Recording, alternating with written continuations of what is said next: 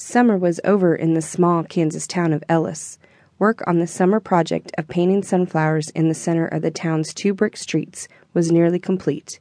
The schoolyard's grass was freshly mowed. People moved about the city, adding to the excitement in the air.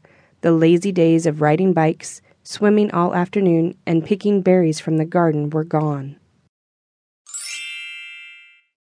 Maddie was a small girl, tanned brown by the summer sun. She sat twisting her long brown hair in fear of what was to come the next day. Last year she went to preschool at the library, but her mamma was always there as a teacher's helper. She wondered what it would be like at her new school now that she was all by herself.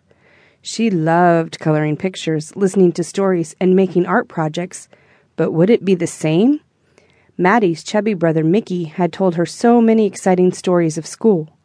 You get to read all the new books in the library, Mickey explained. You get to make volcanoes explode in science class and play all kinds of new games in gym class. School has swings and slides at recess and a treasure chest to pick a prize out when you do something good. Maddie was convinced she would have a good time because she wanted to do all those things her brother had talked about and more.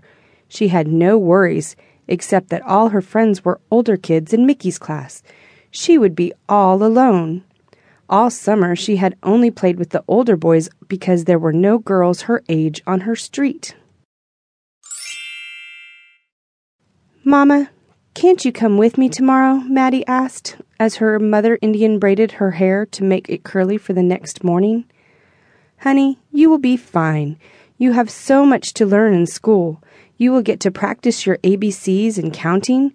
You will be having so much fun learning that you will forget about everything else, her mamma answered. Everyone will love you. Now go to sleep. You have a big day tomorrow. Maddie squeezed her mamma's hand tightly as they walked through the steel double doors of her classroom. There were books and toys everywhere, just as Mickey had described. The newly waxed floor was covered with a brightly colored rug that had pictures of numbers and letters. Posters and charts filled the cork bulletin boards, and a huge black chalkboard rested on shiny black wheels in the center of the room. She sadly waved goodbye to her mamma and slipped into the desk with her name tag. The time flew by. Maddie learned some addition in math class, learned about butterflies in science, and practiced the letter C in handwriting. Okay, kids, let's take a break and go to recess, her teacher said as she put a silver whistle around her neck. Let's line up in a straight